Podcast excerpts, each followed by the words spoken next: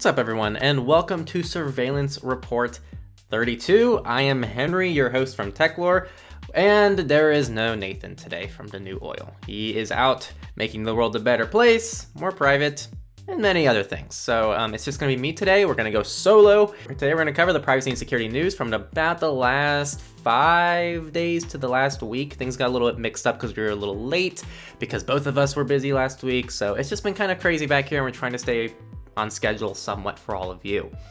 This episode is brought to you by Go Incognito, which is our course teaching you from start to finish pretty much everything you need to know about privacy and security. Um, it took two and a half years to do. It's definitely kind of like the thing I'm most proud of ever doing. And yeah, it's some, there's some fun stuff. So there's a 50% off student discount for the premium version. We just introduced Monero, so you can get it with a private cryptocurrency, and that's for that's with a small discount as well. Um, and on top of that, you can also watch the free version. There is a free version of Go Incognito with pretty much the same information, but premium is like the most polished, best experience, and you can also support our work through that. Aside from that, you can also check out the New Oil's website. He has his own support methods listed as well, and I'm sure Nate will be back with us next week. As always, we're going to start the week with data breaches. So we're going to start this week with India. So the Indian state government website exposed COVID 19 lab test results. So, this came from a security flaw inside a website run by the government of West Bengal in India, which exposed the lab results of at least hundreds of thousands of residents, though likely millions. And these are all people who took COVID tests. Uh, the test results contain the patient's name, sex, age, postal address, and if the patient's lab test result came back positive negative or inconclusive for COVID 19. You could argue this isn't a big deal, it's just COVID 19 data, but it's still a data breach that we wanted to bring up, and there are still some privacy concerns regarding this. Up next, we have two airline stories. Uh, the first one comes from Singapore Airlines. Frequent flyer members were hit in a third party data security breach. Uh, it's what you'd expect data belonging to almost 600,000 KrisFlyers and PPS members. Uh, if you know what that means, then you know what that means. Otherwise, just see it as a frequent flyer number. Uh, they've been compromised in a cybersecurity attack that hit Air Transport IT company SITA, uh, making Sing- Singapore Airlines the second carrier this week to report a data breach. It's unclear if these two are related and if this actually referenced this breach, but there's also a Malaysia Airlines that suffered a data breach as well, also including frequent flyer numbers. Uh, this security breach compromises personal data of the flyer program Enrich, Enrich, uh, including members' contact details and date of birth registered between March 2010 and June 2019. It has also involved a third-party IT service provider. Uh, the more I'm saying this, the more I think that these are related, but I couldn't quite verify that on time. So if someone wants to verify that for me in the comments, that would be spectacular. All right, this next one uh, is about Accellion, which Nate covered last week. So if you want to get caught up with what happened last week, go make sure and watch go make sure and watch SR31, which Nate covered. But pretty much, there was an Accellion zero day that has uh, affected multiple people, and Nate even said uh, there's probably going to be more breaches that come out of this. And sure enough, a company called Qualys has revealed that a limited number of customers may have been impacted by a data breach connected to the Accellion zero day vulnerability. The firm on Wednesday said that the security incident did not have an operational impact, but unauthorized access had been obtained to a server used by the company. So it's very unclear what they mean by this, and I guess we'll keep following along if there's any updates on actual impacts of this, because it's very unclear if there was any impacts, because they're making it sound like nothing even happened. They just gained unauthorized access, and nothing happened when they did that. So who knows? All right, did someone ask for hot topics? Well, Gab is always a hot topic. Gab.com is a free speech platform. We'll cover more about that soon. Over the weekend, a hacker breached the social media site Gab and downloaded 70 gigabytes of data by exploiting a garden variety security flaw. Because Gab is open source, some people went through the code and realized that it's very likely that this might have been introduced by the company's chief technology officer. Pretty much a commit pretty is like, oh, you made a change, that's a commit. This shows a software developer using the name Fosco Marotto, um, which introduced precisely the type of rookie mistake that could lead to this kind of data breach that was last reported. Um, these are both API functions that implement a programming idiom that protects against these injection attacks. Very fancy stuff. Essentially, pretty much, this guy may have introduced the problem that caused this breach, and he works for the company. However, this is already bad, but the, probably the worst part is people are saying this removal, because they actually removed this entire commit This removal violates terms that require forked source code be directly linked from the site. The requirements are intended to improve, provide transparency and to allow other open source devs to benefit from the work of their peers at Gab. In their place, Gab provided source code in the form of a zip archive file that was protected by the password Jesus Christ is King, Trump won the election. I don't know, man. Uh, if you still trust them with security, you know, you can go for it, but I would highly advise you don't. Um, there's a lot to this. I will say, uh, in fairness to Brave, Brave actually, I think they tweeted a few weeks ago. Brave is like, don't trust Dissenter, which is a browser that integrates with Gab. Don't trust Dissenter. They haven't had a security update in months. We don't even recommend you use them anymore. So Brave kind of like indirectly called a security thing coming out of this. Um, not from Gab specifically, but I just thought that was kind of a cool thing to mention. If you go on Twitter, I'm not going to show it in SR because it's actually pretty intense. The CEO of Gab, I'm going to say it um, he seems like a royal piece of work based on his responses to this incident. That's all I'm going to say. I suggest you look into them yourself if you're interested. Um, and I also found it interesting and ironic that a free speech platform like Gab can't handle Twitter responses, so they disable all responses to their tweets. I just thought that was funny. Let's move on to companies. All right, this is a big one. Big, big, big, big. Everyone listen up. If you listen to one thing today, it's this Google is doing a thing. They're they're they're doing a thing. Um, they're trying to at least market themselves as moving towards a more privacy friendly direction by ditching third party cookies, which is what how they predominantly track users and they use that to sell it to advertisers, etc. They're pretty much trying to centralize everything into something called FLOC or FLOC, FLOC. I don't know, however you want to say it, but FLOC is is the acronym. And pretty much it's a centralized way where they're going to do most of the tracking within the browser itself. They're advertising this as a privacy innovation. Um, there is some pros and cons, like right off the bat. And actually, I think the best write up I've seen on it is from the EFF.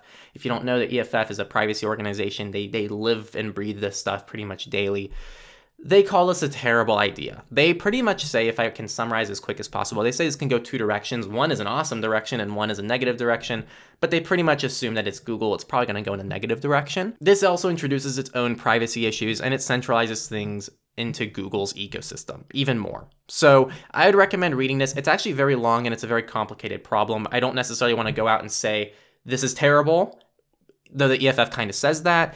Um, I also don't want to say it's fantastic either. I would very much recommend you read into this yourself. This is actually something I might do a video on specifically because it's that thorough and in depth, and I don't want to just give you an oversimplification of the problem in surveillance report. All right, I'm a bit unfamiliar on this story, but I'm going to try to recap what Nate has said in the past pretty much Tutanota came under some criticism because they made some pricing changes between their business plan and their premium plan, which kind of screwed over some of their customers. They've made some changes and updates to their blog posts, so now any customers whose current subscriptions renew after May 1st, 2021 will be able to keep sending calendar invites and adding more custom domains until their renewal date. Current paid subscriptions that renew before May 1st, 2021 will keep these two functions for another subscription period. I don't know what that means. If you're a Tutanota user and you use this, you're gonna know what it means, especially if this impacts you. So note this. Man, we can't have a surveillance report without Facebook, right? It just wouldn't wouldn't be the same, would it? Um, pretty much, a judge has approved a 650 million Facebook privacy settlement over facial recognition features. An attorney sued Facebook. Uh, in Illinois alleging that the platform's use of facial recognition tagging was not allowed under some Illinois Biometric Privacy Act. Uh, the lawsuit claimed that the tag suggestion tools, which scan people's faces and users' photos and offered suggestions about who the person might be, stored this data without users' consent, which violated the law. And they, uh, yeah, there was a settlement, $650 million. I just said that. Yeah, that's the story. This is pretty simple. There's been a new jailbreak, which is supported by everything up to pretty much iOS 14.3, which is nice. All right, we have another COVID 19 story. And this is, I, I mean, it, it's a pretty short article. Pretty much, uh, some pharmacy chains in the US, like CVS, Walmart, Walgreens, are all collecting data from the millions of customers when they sign up for shots in regards to COVID 19. It also enrolls them in the patient system and has recipients register customer profiles. Yeah, uh, the retailers say they are using this information to promote their stores and services, tailor marketing, and keep in touch with consumers. Um, the companies also say the information is critical in streamlining vaccinations and improving record keeping. Um, so, I mean, like most things, I feel like there's some half truths, half lies in here. I feel like they don't need to do this and it might help something, but also some people are concerned about the privacy implications behind this. So, just an FYI. All right, next we move on to browsers, and this came straight out of left field. Brave acquired a search engine to offer the quote, I'm, I'm quoting their, their headline first private alternative to Google Search and Google Chrome on both mobile and desktop. Ooh, well, Brave always has good marketing, so of course they went with that title. Um, pretty much, they acquired Tailcat, which is an open source search engine, and yeah, I mean, they're we're gonna see how this is. I haven't actually tried this yet. I did sign up for the beta because you know it's my job to keep up with this stuff, and I gotta I, I gotta try everything out. So um, hopefully this is actually gonna be good. You know what I would love if they supplied pretty much Google results or like better than I'll take better than Google results. That's awesome but like with DuckDuckGo bangs. And I feel like they can totally do that because obviously they have the search engine and the browser and it could have like perfect integration with everything. Uh like seriously, guys, no matter if you hate or love Brave, I know you're going to end up on one of the sides. You can't deny that like some of that centralization can be really p- put to good use you know, like I don't like the crypto crap, but it'd be awesome if Brave like went all in on just making the ecosystem awesome and integrating the search engine with the browser, with with the syncing and like, oh, that'd be so awesome. It's like what Firefox always wants to do, but they just don't. Yeah. All right. Long side tangent. Um, I'm not saying Brave even is good with their ecosystem. I'm just saying, wouldn't it be cool, guys? Like, wouldn't it be cool? All right, and that was all the companies. And now we move on to research. This is a lengthy one, so get ready. It's a good one though, but like it, it is a bit lengthy. So this has to do with Amazon's Alexa. These researchers looked at over 90,000 Alexa skills. These skills are pretty much like things that your Alexa can do for you. Uh, like you you can ask or do something, and then the Alexa tells like it, it can respond to different things differently, and it calls them skills. Uh, if you use an Alexa, you probably can explain this better than I can. So they looked at 90,000 plus of these skills and then they found that the security issues and privacy issues were pretty bad. I'm going to start with a quote from the article. A first problem is that Amazon has partially activated skills automatically since 2017. Previously, users had to agree to the use of each skill. Now they hardly have an overview of where the answer Alexa gives them comes from and who programmed it in the first place. The article said that you don't know how secure your question may have been, which is a really ah, I love the way they place that because it's like different questions are going to give you different ah like levels of security and privacy. Like ah, that was some good shit. Next up, there's there's there's more. This is like a and and and so the next and when a skill is published in the skill store, it displays the developer's name.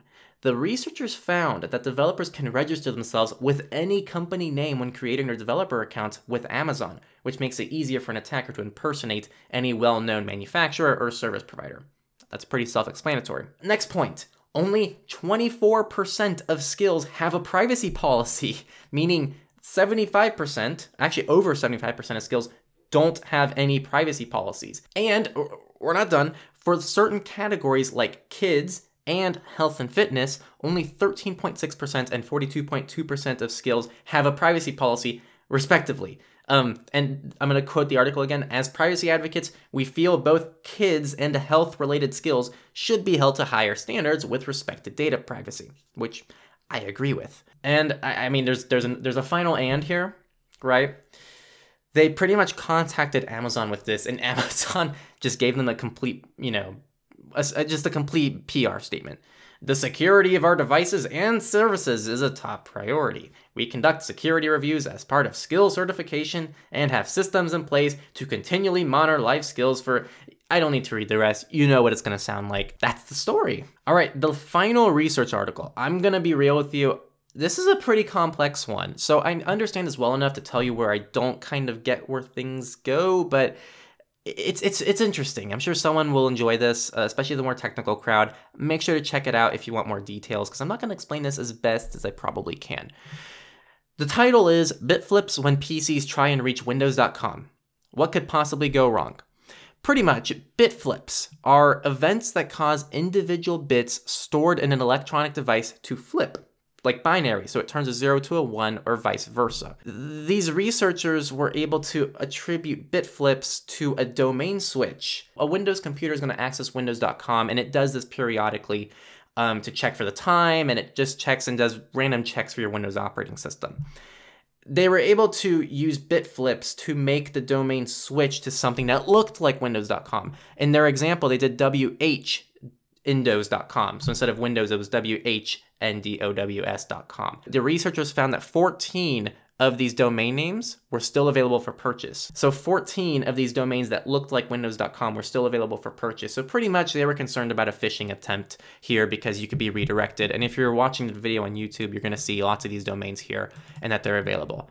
Uh, probably buy them if you can. Just kidding. But yeah, it's it's much more complex than that, and I really recommend you check it out. Pretty much a bit flip can cause a letter to turn into another letter, which might cause a phishing attack. This will probably never impact you, but it's still very interesting and definitely check it out. It's it's very interesting. That's that's all I'm gonna say. And the last research article, there's not much to this. Pretty much hackers are finding ways to hide inside Apple's walled garden. This is a very long article. You can read more information if you want. Uh, obviously, the sources are always there.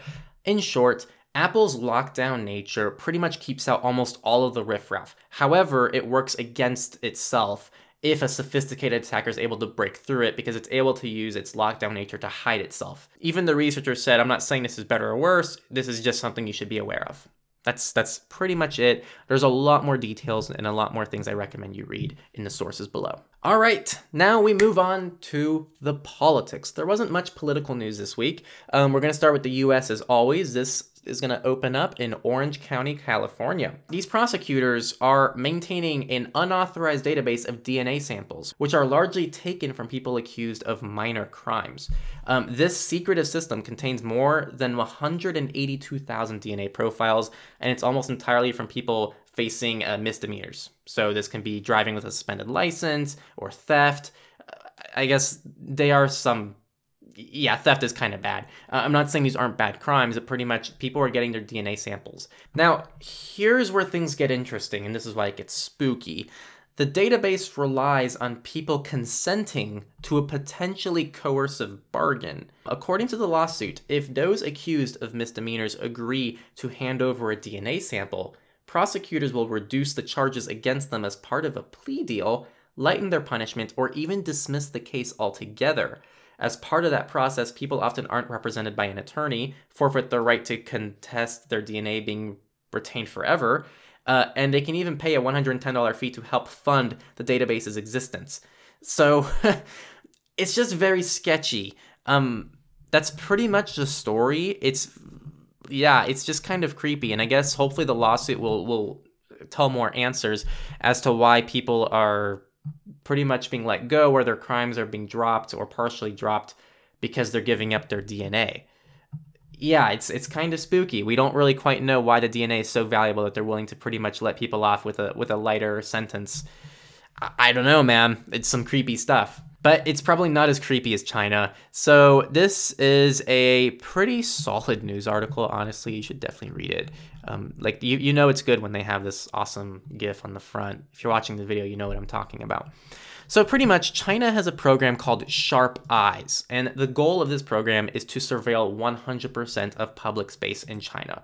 Um, if you if you watch Surveillance Report, this is probably no surprise to you. You can read all the history about this program. I'm not going to cover it in Surveillance Report in the interest of time, but I really recommend you check it out. It's pretty interesting stuff.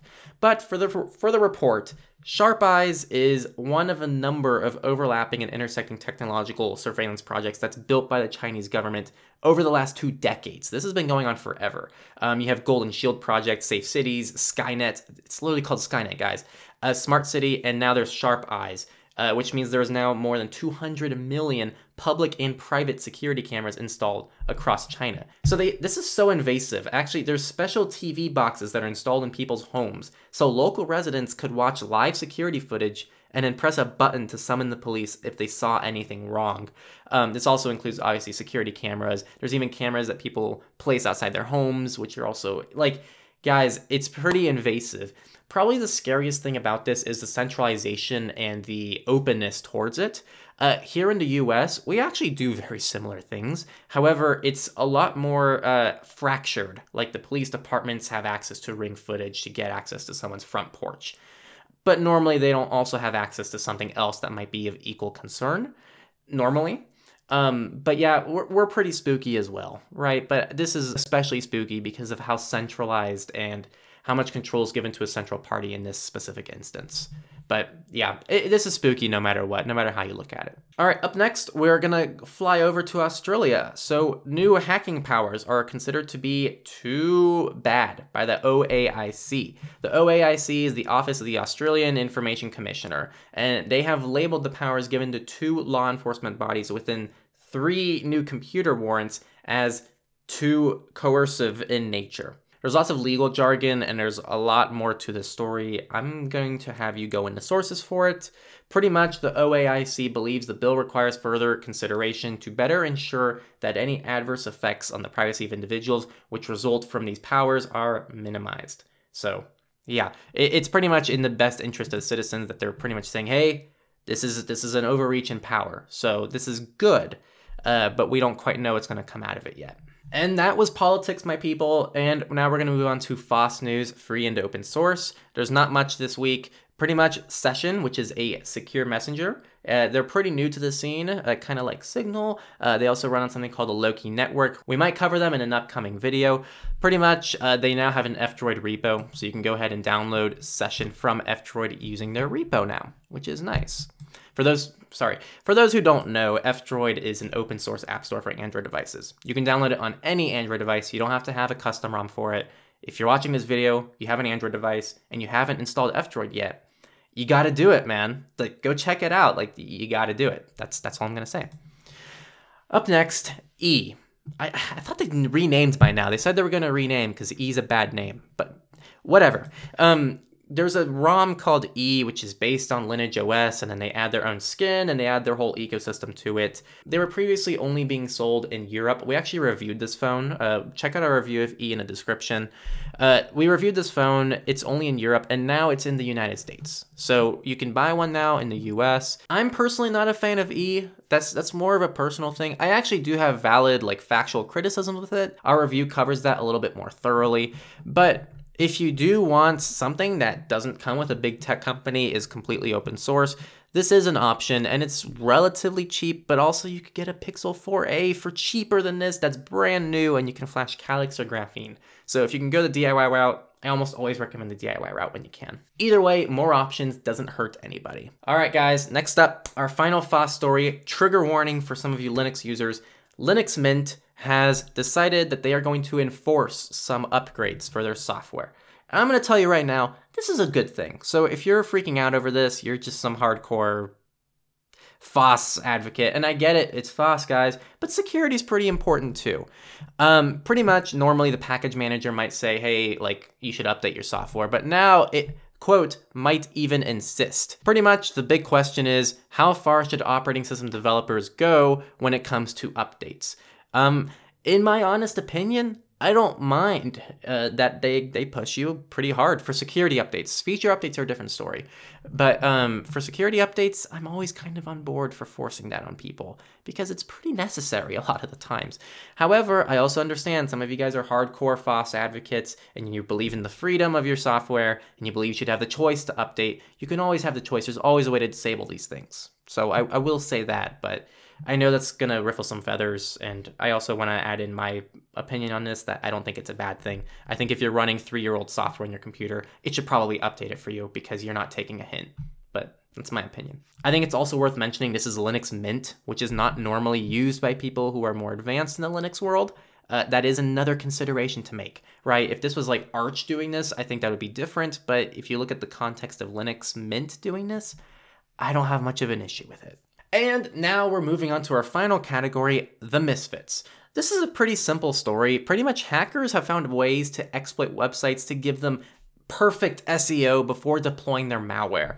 Um, This is very hard to achieve and it's not simple, and it's actually still being discovered how exactly it's done. But pretty much, if someone has a ton of resources, they're able to make the SEO, which is the search engine optimization, which is like how high something comes up on a search result. They can do this and pretty much get a malicious site as high as possible before actually posting the site. Yeah, if you want to read how it's done, check it out. It's pretty cool. And finally, if I didn't riffle enough feathers with Linux Mint, a retired Microsoft OS engineer has publicly stated his comparison of Linux with Windows. He talks about how, um, you know, there's usability differences, there's update differences. He makes the claim that he doesn't think that just because something is open, it's necessarily more secure. Um, he believes that it's a fallacy to think that there's more eyes over it, therefore it's more secure. He calls it a, a lightweight fallacy. Um, and he also thinks that the open source side of Linux actually works against it. And he also thinks Windows is more secure. On a technical level, there's actually a lot of good arguments made for why Windows is, on a technical level, a more secure operating system than Linux. However, and this is where I really agree with this guy. Ultimately, he concludes Linux is more secure simply because the vast universe of Windows makes it a much more attractive target, especially since most Windows users retain full administrator privileges. And this is what's always left out. If you go read some of the websites out there that are like Windows is more secure than Linux, if you're using Linux, you're an idiot they normally leave out the fact that, like, okay, yes, Windows might be technically more secure. However, real world usage, if we actually look at the stats and the data and the likelihood that you're infected by something on Windows versus Linux, it's going to paint a pretty different story. This always comes back to the main question who are you? What do you want? And how do we work with each threat model? And what are the pros and cons of your configuration? I think that you can be on Windows and it can fit your threat model depending on your threat model. We actually just made a Windows privacy and security guide like last week. So go check that out in the description. It covers Windows like to the core. Uh, it will teach you how to make Windows as private as possible. And there's also Linux. Linux can be uh, insecure, Linux can be unprivate depending on what you do with it and whether or not you understand its limitations. So, as always, understand the limitations of the software you choose, of the hardware you choose, the services you sign up for. And as long as you know the limitations and those fit your threat model, you're you're three steps ahead of the game, right? Um, if you're using something you don't understand everything about it and you don't understand its limitations, you're failing. It doesn't matter if it's a secure software if you're using it improperly. Man, I'm not used to doing that much talking. Um, so that's it for this week, people. Thank you for listening. Again, this episode is brought to you by Go Incognito. So if you like what we say, if you like what we do, and you want to learn more about privacy, that's probably the best place to get started. I, I, really do mean that. Like that, that thing took so much time to do. It really thought through everything and the best way to teach people about these concepts. Um, and I really recommend checking out Go Incognito.